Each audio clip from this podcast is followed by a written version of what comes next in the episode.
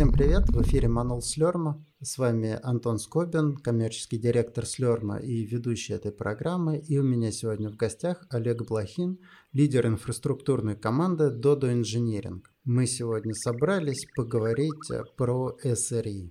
Олег, привет. Привет, Антон.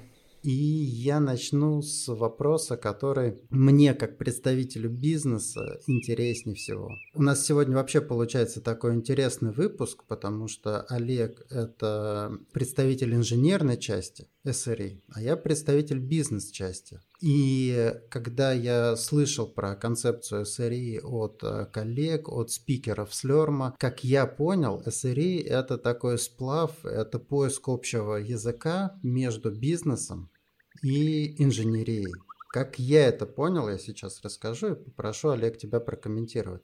Давай посмотрим на инженерные задачи со стороны денег. Угу. Вот если мы чаще выкатываем обновления для нашего приложения, мы зарабатываем больше денег, потому что мы выкатываем какую-то полезную функциональность, ей пользуются наши клиенты, они платят нам больше денег. Если наше приложение лежит, оно недоступно для клиентов, мы теряем деньги. То есть мы чаще выкатываемся, больше зарабатываем, приложение больше лежит, мы больше теряем. Мы одновременно и больше зарабатываем, и больше теряем. Надо найти баланс. Посмотрим на инфраструктуру с точки зрения денег. Мы повышаем надежность инфраструктуры, закупаем какие-то дополнительные мощности, тратим на это деньги, это расходы. С другой стороны, если инфраструктура не выдержала, э, наше приложение легло, мы теряем деньги. Мы с одной стороны теряем деньги на надежности, с другой стороны теряем деньги на отсутствие надежности. Давай поищем баланс. Именно так я понял, что такое сырье в рассказах коллег.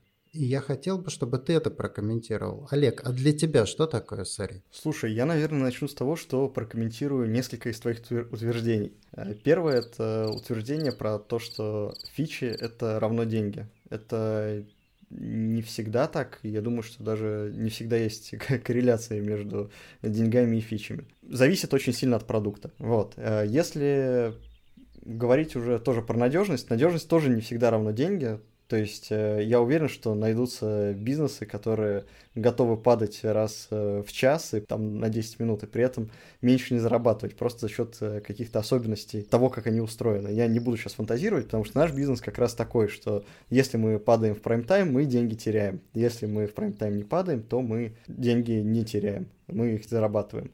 И с фичами тоже. Вот у нас, например, фичи, они не являются прямым прямым источником денег, по крайней мере, не всегда. Они могут повлиять там на какой-то процент э, выручки, да, но могут повлиять в обе стороны. Вот, это, наверное, про утверждение. А если возвращаться к деньгам, к балансу между скоростью и надежностью, наверное, у тебя довольно близко к реальности предположение, мировоззрение, что SRE, он про то, чтобы искать баланс.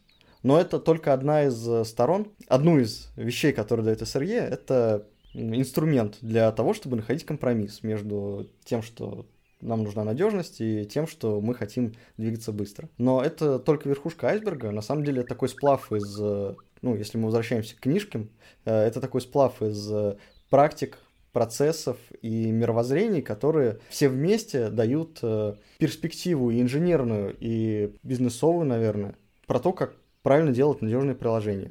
Вот. И вот эта вот история про компромисс, это только вот вершина айсберга, это то, с чего мы начинаем. Что мы договариваемся, что надежность мы ставим во главу угла. И дальше все остальное, оно наращивается как э, такой капуста, как вокруг кочерышки вырастает. Также и все остальное практики и процессы вырастают вокруг мысли о том, что надежность э, ставится во главу угла. Если вдруг у вас какой-то другой бизнес, в котором надежность это не Э, что-то важное, то, может быть, SRE и не нужен как э, методология вам. И, наверное, еще одна из мыслей. Ты говорил, что э, фичи — это то, что нам приносит деньги. Я бы здесь хотел закинуть такую тоже очень широко распространенную мысль, что надежность — это тоже фича. И вообще-то говоря, во многих компаниях SRE пишут, нанимают и культивируют именно для того, чтобы больше фокусироваться на нефункциональных требованиях, которые тоже являются фичами, но при этом на которые, как на фичи, обычно со стороны бизнеса не смотрят. То есть э, со стороны бизнеса обычно думают, что окей, сайт открывается за 100 миллисекунд, ну, со стороны бизнеса обычно не думают вообще про миллисекунду. Сайт открывается, открывается быстро, я это вижу. А на самом деле эти самые 100 миллисекунд могут стоить очень дорого. Борьба от там, 300 миллисекунд до 100 миллисекунд, чтобы сайт открывался, э, может быть настолько дорогой, что не иметь э, как такового смысла. И иногда лучше, там, не знаю, пострадать или наоборот. Вот SRE это в частности про компромиссы. Я сейчас э, заранее извинюсь, э, я обычно произношу SRE, а не SRI, несмотря на то, что второй вариант правильный. Давай честно скажем, правильно говорить SRE, ага. вот, поскольку мы изначально говорим неправильно, спокойно будем говорить SRE и жить с этим, у нас с этим все окей. Если нас слушают лингвистические пуристы, то, и, пожалуйста, переводите в голове на правильный вариант. Мы его знаем, просто мы привыкли использовать чуть-чуть по-другому. Все так. Я не знаю, удалось мне ответить ответить на твой вопрос или нет, получилось очень развернуто. Может быть, ты перезадашь его и... Мне было очень интересно. Я отсюда услышал э, такую мысль для себя. Я опять смотрю на это с точки зрения бизнеса. Да? Хотим ли мы поставить надежность во главу угла? Сказать, что наш бизнес имеет такую природу, что надежность этого приложения и есть то, что обеспечивает э, нормальное функционирование нашего бизнеса. Или мы можем с этим не работать, и тогда SRE нам не нужно. И тогда получается, что вся история разворачивается вокруг того, как, удерживая надежность на каком-то выбранном или максимальном уровне, обеспечить э, максимально возможно в этих условиях скорость доставки, там, э, минимальную себестоимость инфраструктуры, да, какую-то, как ты сказал, инженерную перспективу, то есть развитие, использование каких-то новых технологий. Так, я правильно тебя услышал? Да, ты услышал правильно. И тогда э, я сейчас обращаюсь к представителям бизнеса, к моим коллегам, кто меня слушает. Посмотрите на свой бизнес. Если именно так он и выглядит. Если вы сейчас явно видите, что надежность вашего приложения это и есть то, что создает ваши деньги, если вы понимаете, что человек заходит, ему надо немедленно купить, немедленно провести платеж, разместить заказ, и в этом суть, да, то э, SRE, SRE – это тот инструмент, который может многое вам дать. Если же вам на надежность э, приложения такой фокусировки нет, в вашем бизнесе, да, а таких бизнесов тоже много, да, это зависит от э, зрелости бизнеса, там то, что простительно стартапу, не простительно сервису федерального уровня, да, или, например, то, с чем готовы мириться профессионалы, не готовы мириться обычные люди, да. Если такой фокусировки на надежности нет, то и без SRE вы вполне проживете, наверное, ответ на ваши проблемы, на ваши потребности лежит где-то еще. Я бы здесь, э, наверное, несколько вещей добавил. Угу. Начал бы с того, что, вообще говоря, даже если вас сейчас надежность устраивает, это не значит, что SRE, SRE вам не нужно как таковое. То есть самое, наверное, важное здесь то, что вы договариваетесь внутри себя, как внутри компании, какой надежность, какая надежность вам нужна может быть никакая. И это тоже очень хорошо, то, что вы об этом договорились. Сам факт вот этой договоренности. Если вы понимаете, что вам нужна надежность сильно выше, чем сейчас вы представляете, тоже, может быть, э, вы ставите себе нереалистичное ожидание от того, какой система может быть надежной или должна быть надежной. У нас, например, в компании была история про то, что в году 2017, когда у нас были прямо очень регулярные проблемы. У нас сейчас случаются, случаются регулярно, но они гораздо менее болезненные для сети. Но в 2017 было совсем больно. И вот э, тогда мы собирались, там еще только-только начинали читать книжку, друг с другом обсуждали, и один из э, людей, кто принимает решение, громко говорил, что нет, нам нужна надежность 5 девяток. Мы говорим, ну как же так? Откуда ты возьмешь эти 5 девяток? У нас ни одна база 5 девяток не предлагает. У нас э, ни одно облачное решение 5 девяток не предлагает. Как мы будем строить систему из 5 девяток, если э, у нас э, ничего из э, ниже лежащей инфраструктуры для этого не готово? Конечно же, способы есть. То есть можно из ненадежных компонентов строить надежную систему. Но когда мы не держим и трех вот в моменте, да, и обсуждаем, что нет, нам нужно 5 девяток, и на меньшее мы не согласны, э, это неадекватно. То есть мы можем э, тогда сказать, все, то есть по, по книжке мы должны стопнуть разработку и заниматься вот этими 5 девятками до тех пор, пока эти 5 девяток не достигнем. Но это, конечно же, нереалистично. То есть нужно выбрать какую-то более близкую к реальности цель, чтобы и разработка могла двигаться, и, ну, стоит, да, то есть в, в этом компромисс заключается. Второй момент, который я бы хотел подсветить, что, вообще-то говоря, SRE это не единственная, э, не единственный подход, не единственная методология, которая решает э, этот самый вопрос. То есть в 2000 году, там, в 90-м году, даже в 2010 существовало и существует до сих пор их наследники огромное количество подходов и лучших практик, которые не привязаны к SRE, но при этом каким-то образом обеспечивают надежность. То есть системные администраторы в 90-х каким-то образом надежность сервисов обеспечивали. Кто им мешает, условно, этими же практиками пользоваться сейчас? По большому счету ничего. То есть мы можем взять, условно, DevOps, поставить во главу угла скорость доставки, и, скажем так, метрики надежности, они все равно всплывут э, из-за, ну, какого-то рационального мышления, из-за того, что, блин, что-то мы слишком быстро доставляем и слишком часто падаем, давай канарейки сделаем. То есть э, те же самые практики, которые в SRE возводятся к э, принципам SRE-шным, они вполне себе эти же практики возводятся к принципам, которые лежат в основе ИТИЛа или даже какого-то классического подхода к системному администрированию, что, ребят, давайте сделаем, чтобы работало, а чтобы не работало, делать не будем. Я бы даже сказал, что это какое-то развитие здравого смысла. То есть, если человек вообще здравомыслящий, глядя на ситуацию в компании, он может принимать такие решения, да? И тот пример, который ты приводил, например, что э, ускорение загрузки сайта с 300 миллисекунд до 100 может очень дорого стоить, не обязательно иметь SRE команду, чтобы посмотреть на цифры, обсудить это с админами и понять, что это движение займет, например, там три месяца времени работы команды и там несколько десятков миллионов инвестиций сказать, да и так поживем. Да,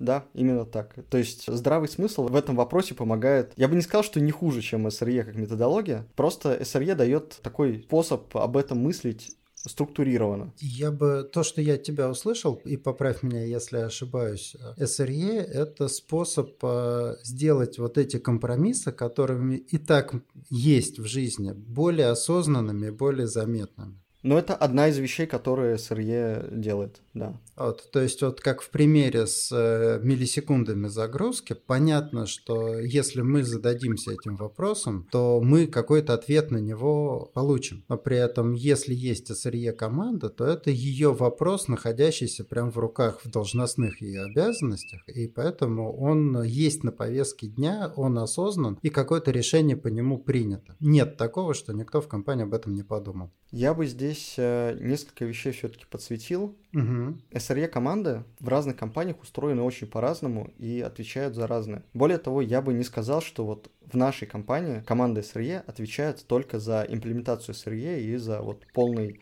набор SRE практик. Нет, мы делаем и другие вещи тоже. То есть э, какую-то часть дня я SRE, какую-то часть дня я не SRE. Там, не знаю, даю обратную связь, э, повышаю зарплаты и хожу на встречи с, с другими людьми. И вот здесь хочется сказать, что если вы такими полномочиями команду SRE наделите, то да, ну, это как в любом классическом менеджменте, даже менеджменте там 3.0, если кто-то чувствует за, за от, свою ответственность за работу и ожидать, что ее кто-то либо проконтролирует, либо контроль произойдет э, там, автоматически, ну вот, э, например, за счет того, что инцидент прилетит на команду, то кому-то это, ну, кто-то будет этим заниматься. Если вы делегируете, ну, сделаете команду SRE и скажете, ребят, вот в книжке написано, делайте так, то что-то мне подсказывает, что команда это будет делать. Если вы просто соберете прикольных э, ребят и скажете, ребят, сделайте хорошо, вы теперь называете SRE, э, называйтесь SRE. Книжка там, идите читайте. Не факт, что получится. То есть каждый, читая книжку, увидит свое,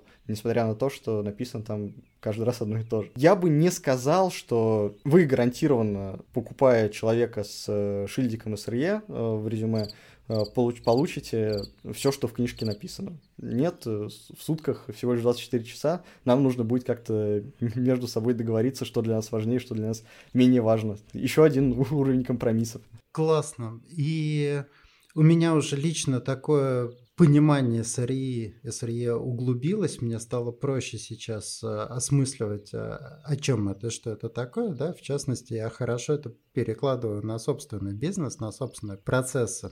И я зацепил такую интересную тему, когда ты сказал, что половину дня ты СРЕ, половину дня ты занимаешься какими-то другими вопросами. Мне интересно, а вот именно ты как лидер команды, которая занимается СРЕ, чем занимаешься? Вот на уровне такого, давай представим, и я надеюсь, что это так, нас слушают сейчас люди, которые думают, а хочу ли я пойти в эту сторону. Хочу ли я для себя вот этот шильдик получить и какую-то вот SRE роль в компании играть. Им интересно, чем ты занимаешься в своей повседневной работе. Угу. Слушай, я бы здесь все-таки провел грань между тем, чем занимаюсь я, и чем занимается СРЕ, допустим, в моей команде. Угу. А мы можем и про то, и про другое поговорить. Угу. Так как у меня частично менеджерская роль, одна из ну, как и лидерская позиция, одна из самых важных вещей, которую я делаю, это занимаюсь бэклогом. Скажем так, моя ответственность, чтобы у команды было что делать, было понятно, почему мы это делаем, и было понятно, к чему это приведет. Но есть, э, скажем так, нюансы, то есть я, я не утверждаю, что я делаю это очень хорошо.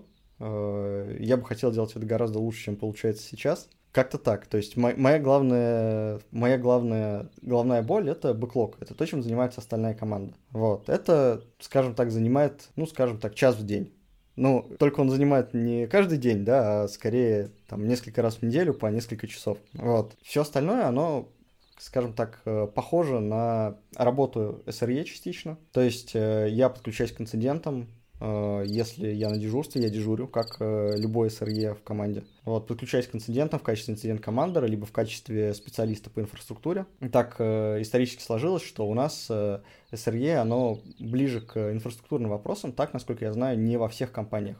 То есть Google, например, себе может позволить несколько таких уровнях, у, у, уровне СРЕ. У нас СРЕ ближе к инфраструктуре, и я так понимаю, что на постсоветском пространстве это тоже такая очень частая история. Из того, чем лично я занимаюсь, я очень плотно работаю с э, другими командами, то есть э, мы периодически встречаемся, общаемся, э, я узнаю о том, что нужно им, они рассказывают, что хотят от нас. Периодически обсуждаем какие-то вещи с командой безопасности, например. То есть, так как инфраструктура и безопасность, информационная безопасность они исторически довольно близки. Если вспомнить, что обычно именно технической частью информационной безопасности занимаются в том числе системные администраторы, а основную часть информационной безопасности составляют э, бумаги, регламенты и так далее, ну, довольно логично нас э, чаще перемешивать, друг с другом советоваться о том, как правильно что делать. И, например, один из э, лидеров команда безопасности, даже нет, двое, двое из трех лидеров команды безопасности, это люди, которые прошли через команду СРЕ. То есть один э, человек работал у нас там два года,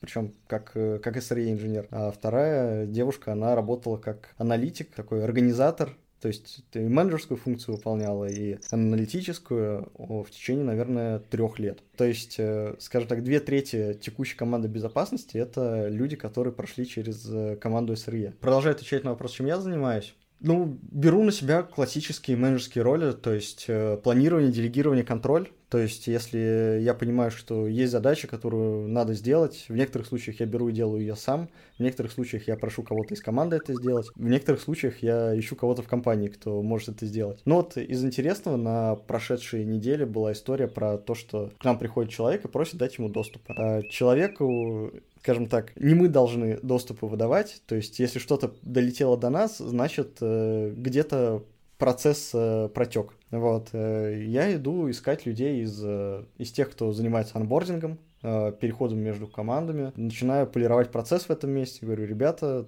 давайте вот э, сюда посмотрим, почему так случилось, давайте разберем. Тоже такой э, мини-постмортом, мини-решение. К несчастью, или, может быть, к счастью, большая часть проблем в компании решаются процессными практиками, и кто-то их должен делать. Я не скажу, что это всегда должен делать SRE, просто, просто вот это пример того, что делаю лично я. Так получилось, что на нашу команду СРЕ э, возлагается в том числе ответственность за какие-то процессные практики.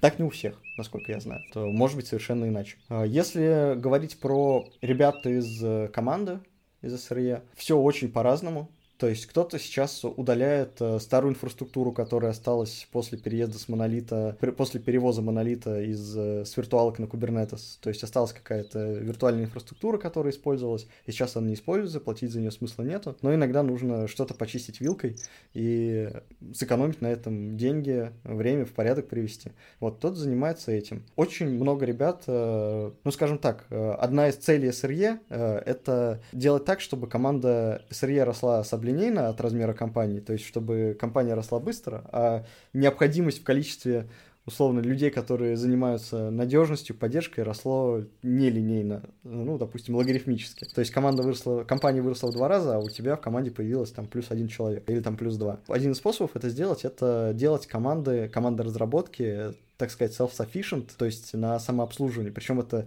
мысль не нова, это не только скажем так, SRE-шная мысль. Вот, вот эти мысли you build it, you run it. И у нас есть некоторое количество инструментов, которые вокруг этого завязаны, а, но все равно требуют а, нашего внимания нашей поддержки. Например, это репозиторий, в который любая команда может закоммитить э, скажем так, Terraform код, то есть возможность создать себе инфраструктуру самостоятельно, создать себе дев-окружение или еще что-то, но там все еще возможно ошибиться, то есть э, мы не сделали это настолько безопасным, чтобы никто не мог ничего совсем уж сломать. И для того, чтобы обеспечить э, порядок в репозитории, у нас есть процесс pull реквестов Ну, я думаю, что у многих такое есть. Ну и, соответственно, те, кто, ну, другие инженеры в команде, например, смотрят, э, какие нам pull реквесты приходят. А, их приходит довольно много в течение дня, там, ну, штук 5-6 э, может прийти в инфраструктурный репозиторий. Только в инфраструктурный репозиторий, это не единственный репозиторий, в который мы смотрим pull реквесты. Кроме этого, у нас есть, например, наш внутренний инструмент, GitOps, э, так сказать, по push-модели, если кому-то это что-то говорит. Это репозиторий, в который ты можешь закоммитить буквально один файлик и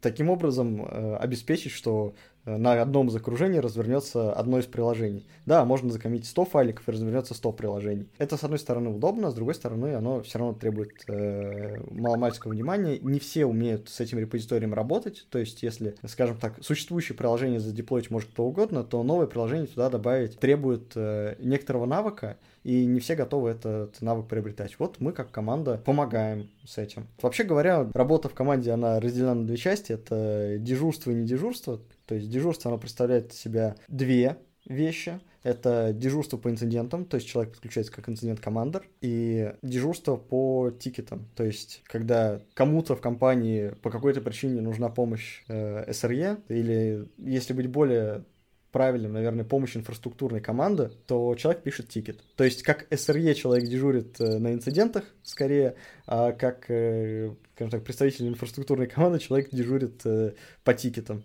То есть нам, не знаю, нужно домен третьего уровня завести, на тильду направить. О, господи, именно для этого мы и учились столько времени. Но, собственно, когда мы собираем вот эти все тикеты, там, мы их стараемся тегировать, иногда анализировать, что нам прилетает. Дальше мы как-то раз в определенный промежуток времени, там раз в три месяца, раз в полгода собираемся, смотрим на все, что накопилось, и делаем одну из вещей, которая лежит в основе SRE, это eliminating toil, это мы пытаемся найти, на что мы тратим кучу времени, что нас э, самих бесит, и пытаемся от этого избавиться. Можно я сейчас чуть-чуть э, уточню для себя? Э, это перекликается с определенным моим опытом. Я у себя в компании, одна из моих личных ролей, это владелец непонятного. То есть, э, когда никто не знает, вот, кому пойти и как какую-то задачу сделать, она в конце концов оказывается у меня – и я придумываю, нахожу, иногда это требует э, нанять кого-то, да, или там найти подрядчика, иногда это требует пойти и э, с кем-то договориться, что теперь это часть его должностной инструкции. И я услышал как раз здесь, ну и инцидент э, это тоже такая форма непонятного, только аварийная, когда что-то произошло, и для начала надо разобраться вообще, что произошло, и устранить проблему, да, а потом уже какие-то выводы из этого сделать, написать там постмортом. И получается, что SRE команда в вашем варианте, не обязательно у всех так, но в Dodo SRE команда это владельцы непонятного. Очень похоже. Это то, с чем мы сейчас боремся. Это очень сильно влияет на, скажем так, моральный дух. То есть, когда тебе может прилететь совсем уж что угодно, это не всегда радостная роль. Но да, в некотором смысле SRE в Dodo это владельцы непонятного от этого, с этим мы постепенно боремся. Что касается инцидент менеджмента, я вот с этим не согласен, что это часть, где ты владелец непонятного. Э, с инцидент менеджментом он не просто так э, назван менеджментом, там как раз э, более-менее понятно, есть понятные процессы, которые понятно, как улучшать, понятно, как мерить. Угу. Вот. Нет. Здесь я думаю, что это как раз понятная часть, чем мы владеем. Супер. Знаешь, э, вот эта борьба с владением непонятным для меня, например, заключается в том, чтобы количество этого непонятного делать меньше. То есть я знаю, что в любом случае, если возникнет какая-то ситуация, проблема, которую никто не знает, там, как за нее зацепиться, она окажется у меня, но я, э, как ты говоришь, э, автоматизирую тойл, то есть если я вижу, что какой-то, какая-то задача системно непонятная, я просто налаживаю процесс, о чем ты тоже говорил. Вот, и она перестает быть непонятной. Все, этой задачи есть владелец, есть процесс, вот, она дальше прекрасно без меня катится. Я думаю, что это задача любого директора, причем неважно, технического или не технического. И Вторая часть, которую я услышал, и, наверное, ты хотел об этом что-то сказать, а я тебя перебил, это самодостаточность команд, развитие самодостаточности команд. Я услышал здесь э, несколько моментов. Первый момент – это создание инфраструктуры, которой команды будут пользоваться. Второй момент – это обучение этих команд. То есть, если вы сделали какой-то инструмент, то его надо донести, показать людям, как это работает. Да? И третий момент – это поддержка команд. Когда задача оказалась слишком сложной или не справился человек, он забыл, там мало ли что случилось, да, то команде требуется, чтобы кто-то мог ответить на вопросы и помочь эту задачу сделать. Похоже на правду? Да, это очень хорошее объяснение. Э, супер. Теперь у меня вообще появилось такое понимание одного из вариантов, чем может заниматься SRE команда, и опять э, те э, владельцы бизнесов, те люди от бизнеса, которые нас слушают и кто принимает решения, да, обратите внимание, нужна ли вам э, структура, которая решает вот те задачи, которые мы только что обсудили. Возможно, именно это понимание сейчас э, для вас станет той точкой, когда вы задумаетесь о создании сырья команды в своей компании. Если тебе важно, то я могу рассказать про, про то, чем мы занимались прежде, потому что есть э, некоторый набор вещей, которые мы довели до конца, и сейчас они требуют гораздо меньше поддержки с нашей стороны, но кажется, что это все еще наша ответственность. Супер. Например, мы когда-то э, очень плотно смотрели на нефункциональные требования, пока у нас э, не было архитектурной функции в компании, и она тоже как-то исторически легла на команду SRE, мы очень плотно занимались нефункциональными требованиями, то есть э, как раз набором требований, которые мы предъявляем к каждому сервису, что мы ожидаем, что сервис будет выполнять, что у него там, например, будет мониторинг, обязательно будет логи, обязательно в определенном формате, обязательно он пройдет нагрузочное тестирование и какой-то еще э, набор требований. Вот. Э, если у вас э, есть какая-то функция, которая уже выполняет такую работу, то это хорошо и правильно. Если такой функции нету, то кто-то это должен делать. Это не обязательно должен быть SRE, конечно. То есть, э, как я это услышал, как я это себе представляю в голове, да, что все начинается опять с бизнес-требований, а что хочет бизнес, как устроена наша компания. Потом эти бизнес-требования переводятся в язык, как должно выглядеть наше приложение, чтобы этим требованиям удовлетворять. Да? И третье – это какие требования нужно предъявить к нашему приложению, да, уже перевод в, таки, в такую конкретику. Да? Слушай, оно не всегда происходит вот так вот сверху вниз, то есть бизнес говорит, что вот такие должны быть требования к приложению. Э, дело в том, что я редко встречаю людей из бизнеса, кто мыслит миллисекундами, логами, метриками. Ну, метриками часто, да, но не теми метриками, там, ЦПУ или памяти, или, не знаю, или наличием хелс-чеков в приложении. Э, скорее наоборот. Э, это инициатива, на мой взгляд, должна происходить снизу от инженеров, то есть угу. в какой-то момент э, эти два мира должны соприкоснуться, что вот у нас есть требования бизнеса, что я хочу, чтобы приложение было базово доступно, открывалось, а вот сейчас оно не открывается, объясни мне, что происходит вообще, что мы с этим можем сделать. И вот этот вот э, весь ворох лучших практик, э, ворох мировоззрения, способ найти компромисс, он, мне кажется, должен исходить от нас, от инженеров, а, потому что маловероятно, что человек из бизнеса наткнется где-то на книжку от Гугла, прочитает э, про SLI, э, SLO, SLA, и такой к бизнесу, к инженерам придет, бизнес к инженеру придет и скажет, ребята, я нашел, давайте вот так делать. И тут, э, мне кажется, просто может быть э, два, две ситуации. Там первая ситуация, что инженеры книжку читали и скажут, давай, но тогда вопрос к инженерам, а почему вы сами бизнесу это не предложили? Либо инженеры книжку никогда не читали и покрутят пальцем у виска и скажут, с чем ты к нам пришел? Не, ну есть, конечно, третий вариант, что инженеры скажут, о, классно, мы эту книжку не читали, мы сейчас почитаем, вот, э, и на этом мы договоримся. Вот, но это должно быть какой-то очень авторитетный бизнес, что, ну, я знаю, есть компании, где фаундер крутой технический специалист, он может прийти и там роль технического директора, скажем так, э, выполнить в этом вопросе. Но обычно мне кажется, что это скорее исключение, чем правило. Вот, как-то так. Ну, мне кажется, что эту инициативу о том, что давайте делать наше приложение более надежным, э, она должна исходить от инженеров, потому что иначе ты же сам в, в этом аду изгоришь. То есть э, ты сам э, потонешь под тем количеством работы, которые генерируют другие отделы в компании, или которые генерируются естественным образом при росте компании, потому что если есть какие-то проблемы, которые происходят тем чаще, чем больше у вас заказов, компания растет, то, дорогой друг, ты первый, кто от этого пострадает. Мне кажется, что здесь э, скорее вот ценность SRE э, как э, методологии еще и в том, ну, в моральной стороне, что она культивирует инженерный подход к решению проблем, скажем так, пытается вбить в голову, что надежда — это не стратегия, что ты, как инженер, будьте добры, иметь план, иметь план Б, то есть в некотором смысле дает тебе некоторый набор вопросов или э, способов мыслить о проблемах, с которыми ты можешь уже приходить и общаться с бизнесом. То есть, вот когда у вас будет очередная встреча, где э, вас будут отчитывать, а почему все так плохо, а почему, э, почему мы опять упали, почему огонь горит. Условно, если ты придешь туда как инженер с багажем СРЕ, то у тебя будут и ответы, и предложения, и, скажем так, какие-то мыслительные паттерны, как это можно решать. А если ты углубишься в практике, то, скорее всего, уже какие-то готовые навыки, чтобы это имплементировать.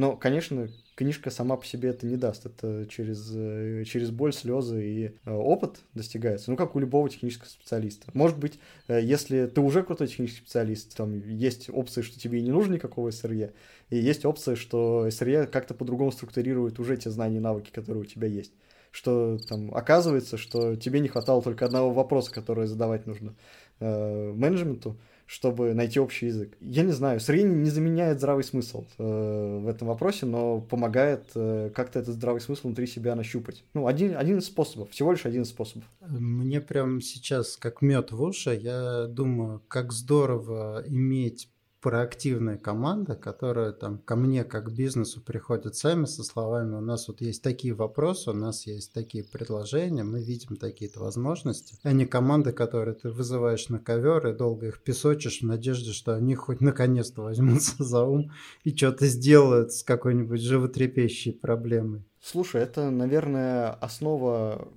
современного и там, модного нынче менеджмента 3.0, что ты пытаешься empower teams, дать ответственность и инициативу своим командам. Другое дело, что это влечет за собой целый ворох процессных и не только процессных, даже психологических э, ограничений, проблем, это не дается бесплатно. Боюсь, что здесь э, не только СРЕ, скажем так, чистый, в чистом виде СРЕ, наверное, этот вопрос не решает, но даже того набора, что, ребят, вот, э, вот тут метрика, эту метрику вы в некотором смысле выбрали сами, или там договорились о ней, вот, это, ну, в отличие, например, от KPI, которые спускаются сверху вниз иногда, это некоторая метрика, о которой мы вместе договариваемся. Хотя KPI, ну, давай договор... согласимся, что о KPI тоже можно договариваться Э, друг с другом. Когда мы договариваемся о условном KPI о надежности и договариваемся о том, каким образом мы будем это дело мерить, и дальше даем э, возможность делать что угодно, чтобы эти метрики сохранились, а какие-то, возможно, улучшились, ну, дальше команда может э, либо сама придумывать,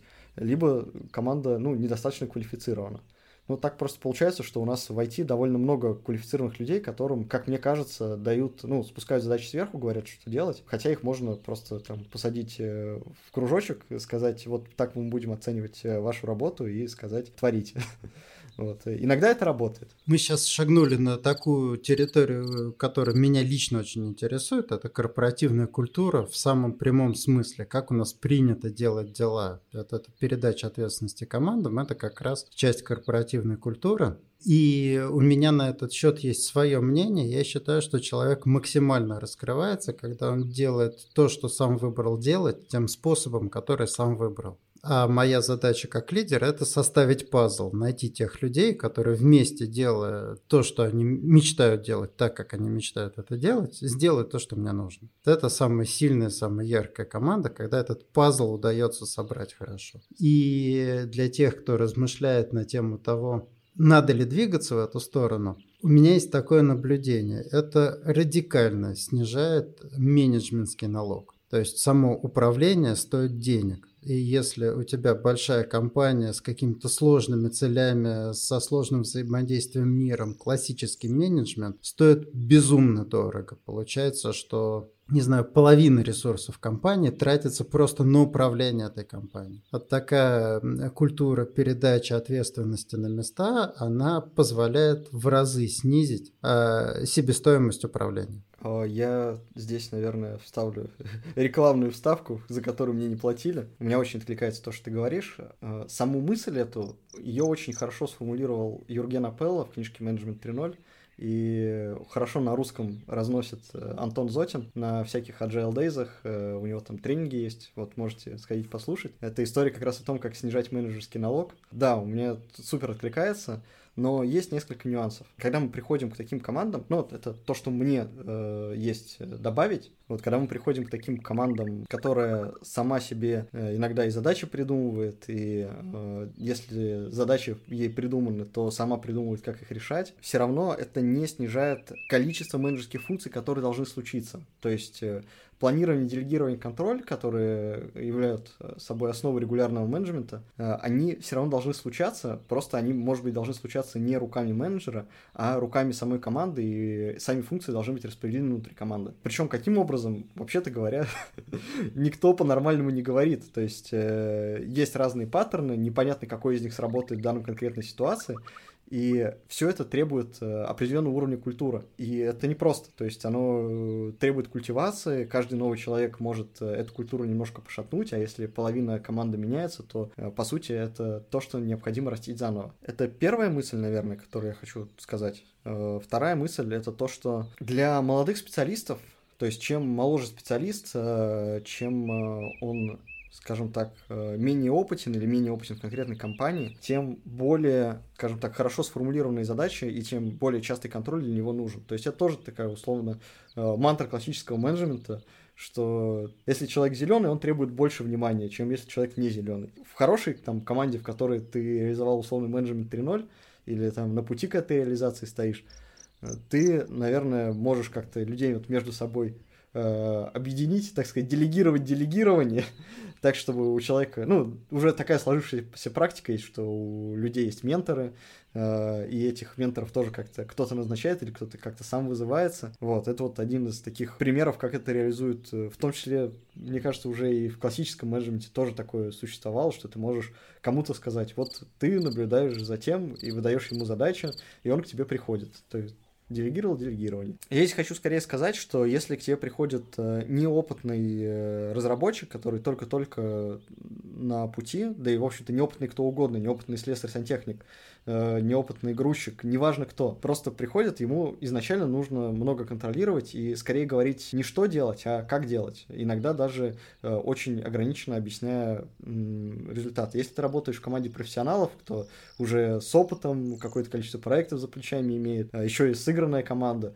то, конечно, в этом потребность э, очень сильно уменьшается. Но это скорее такое антитезис, да, что не всегда можно собрать команду из ребят, сказать, ребята, творите, и прийти через месяц и увидеть результат. Да, не всегда можно, не всегда это просто, не всегда это быстро, без сомнения. Это то, над чем стоит думать, об этом можно говорить, с этим можно экспериментировать. Сейчас там взять компанию, построенную на классическом менеджменте, и перебрать ее вот в такую схему, она рассыпется. Более того, вот э, я послерно наблюдаю такую вещь, что человек, которого мы нанимаем из э, какой-то такой красной компании, привыкший к приказам, привыкший вот к этому руководству, ему требуется 2-3 месяца просто восстановления. Когда он не функционален, он мало что может сделать, он просто привыкает, что теперь он может сам решать, чем ему заниматься. Да, тоже такое наблюдал. И эту цену тоже нужно платить, и если всю компанию разом перевести, можно доверять, что там месяца три компания вообще ничего не будет делать. Но медленно встать на этот путь и экспериментировать с какими-то самыми продвинутыми компаниями, командами, да, а SRE, такая инфраструктурная команда, она обычно является весьма продвинутой носителем экспертизы, она может быть там точкой изменения, точкой новой культуры. На мой взгляд, интересно как минимум, и возможно для бизнеса в этом есть много денег. И тоже такое наблюдение, когда мы делали первый курс по SRE, первый интенсив, у нас было два спикера из Гугла. Один русский из России, второй американец. И они сказали следующую вещь, вот за что купил, за то продаю. Что в Google сложно устроиться, но когда ты туда устраиваешься, тебе никто не говорит, что делать. После того, как тебя наняли, тебе говорят, а теперь найди себе занятие. И судя по тому, где находится Google, эта схема неплохо работает. У нас нет задачи обсудить Google, и как любая большая компания, она разная в разных местах. Вот. И то, что, опять же, одному лекарству, другому яд, я лично наблюдал людей, которые вот э, в позиции «найди чем заняться», не в силах это сделать, и они уходят из компании, они уходят из компании недовольны, с ощущением, что все было плохо, что их обманули, и с Лерма такие люди уходят. С этим все так, да? Любая схема к кому-то будет неблагоприятна. Ну, я бы сказал, что да, да, я с тобой согласен.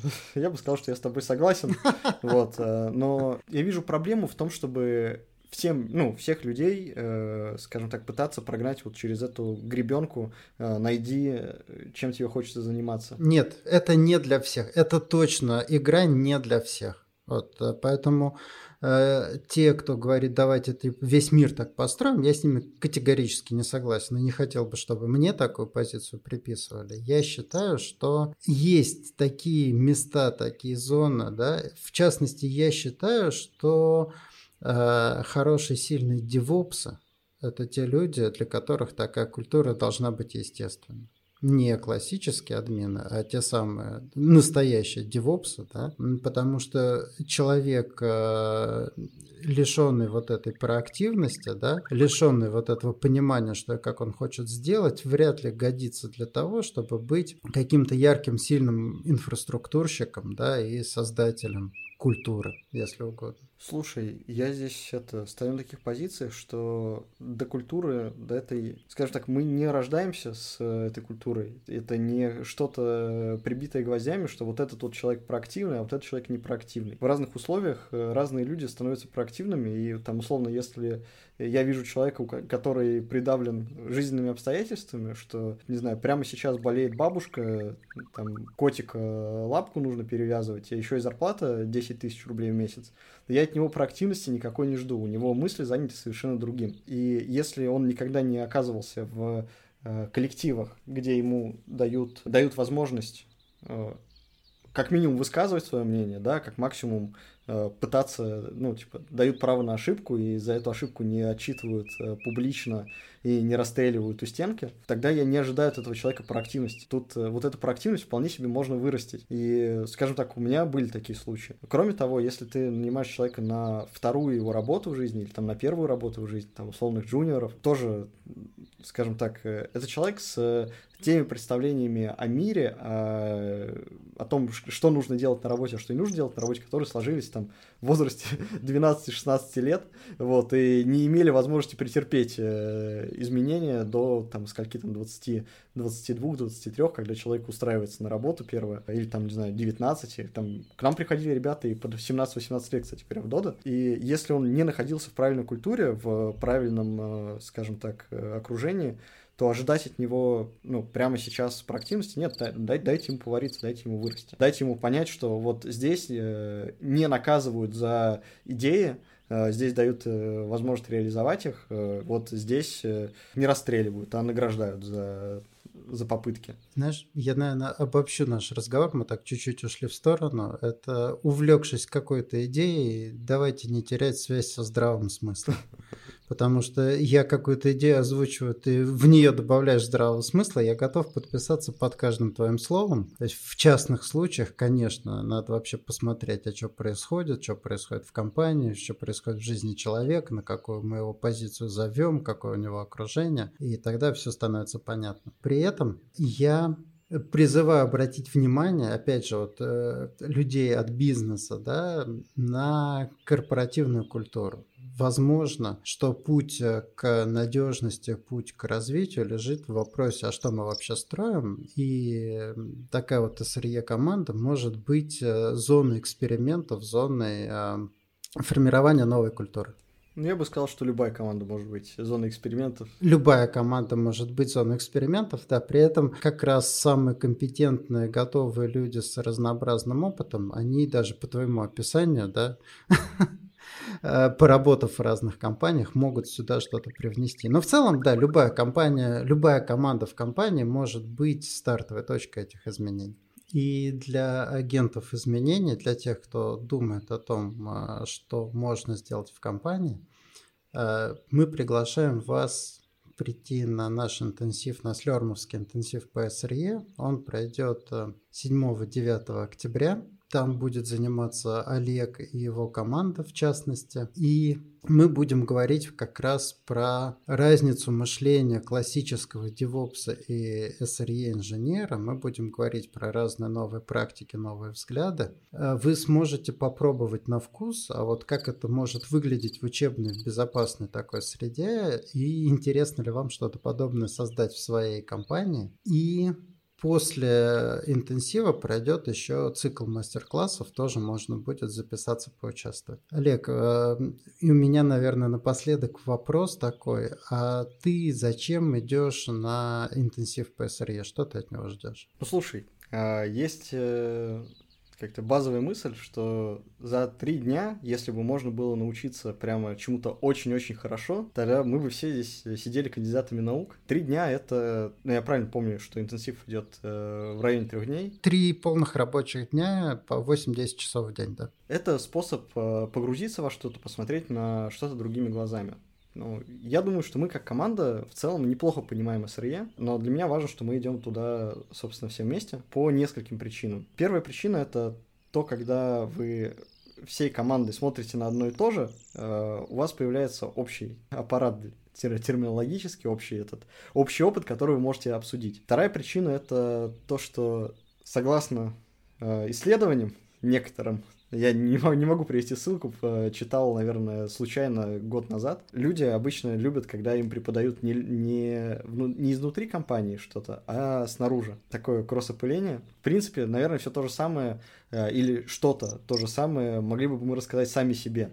Но на свои лица мы насмотрелись уже. Хочется послушать других. Вот, тем более, что третья вещь. Мне кажется, что такие курсы, они очень сильно зависят от э, преподавателей. Есть э, преподаватели, кто будет на этом интенсиве, кого я знаю лично. Это, например, Володя Федорков, один из ребят, кто работал в Перконе. Мне интересно. Если будут интересные ребята там из Яндекса, из э, Эксперконы, так сказать, э, ну, мне, мне интересно послушать, что может сказать за 8 часов э, такой человек. Э, я общался пока не больше четырех.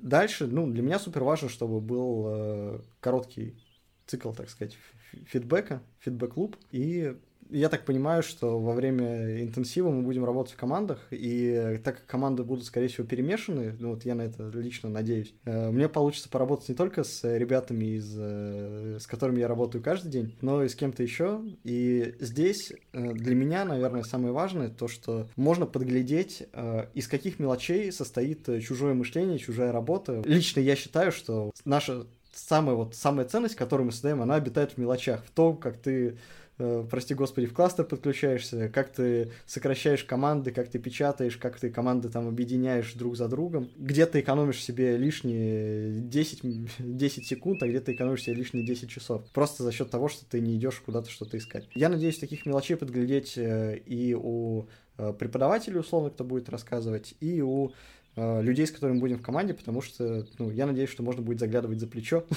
несмотря на то, что интенсив будет э, виртуальным. Как-то так. Насчет перемешанных команд это запросто может быть как угодно, если есть потребность сохранить команду, прийти команды, ну, в смысле, обучить вот команду вместе работать. Такой тимбилдинг можно это так, а можно и перемешать. А насчет трехдневного обучения, да, за три дня нельзя что-то выучить с нуля, но за три дня очень хорошо происходит пересборка мышления, сдвиг майндсета. У меня такой личный пример, это я много лет учил немецкий язык, но когда я приехал в Германию и три дня э, говорил исключительно с немцами по-немецки, я начал думать на этом языке, и у меня совершенно другое понимание, ощущение от языка возникло. Трех дней хватило. Хотя им предшествовало там много лет э, занятий. И здесь пересобрать готовые знания за три дня более чем возможно. Для меня это неоднократно случалось. Именно переосмысление уже накопленного жизненного опыта. И второе, что для меня часто работало, это три дня на то, чтобы понять, что из себя представляет какой-то подход или э, методика. Да? Например, там какой-нибудь Kubernetes, э, там три дня ты разбираешься, что это вообще такое, у тебя появился в голове образ этого инструмента, да, а потом ты уже достраиваешь, там, пересматривая, там, почитывая какие-то конкретные куски, конкретные вещи. Но есть вот этот стартовый скелет, за три дня появляется этот скелет, к которому потом все начинает достраиваться. И в этом плане три дня с эффектом погружения, вот как я про Германию говорил, только немцы, только немецкие английский язык, да? Здесь только SRE, только SRE инженеры вокруг, только SRE задачи, и это вот происходит как-то вечером заканчиваешь, ложишься спать, просыпаешься снова вокруг SRE. Такие три дня, они способны кое-что изменить в жизни. Именно за счет накопленного уже опыта и за счет того, что после обучения каким-то конкретным вещам, то, вещам тоже продолжится самостоятельно или еще какое-то. Поэтому лично я, лично я как раз э, постоянно занимаюсь обучением, и мне такие истории быстрые дают гораздо больше роста, чем длинные сложные. Ну, опять, это мой личный путь. На этом мы будем потихоньку заканчивать. Спасибо большое, Олег. Мне было очень интересно сегодня поговорить с тобой. Взаимно. А, единственное, что, наверное, мы немножко ушли в сторону менеджмента.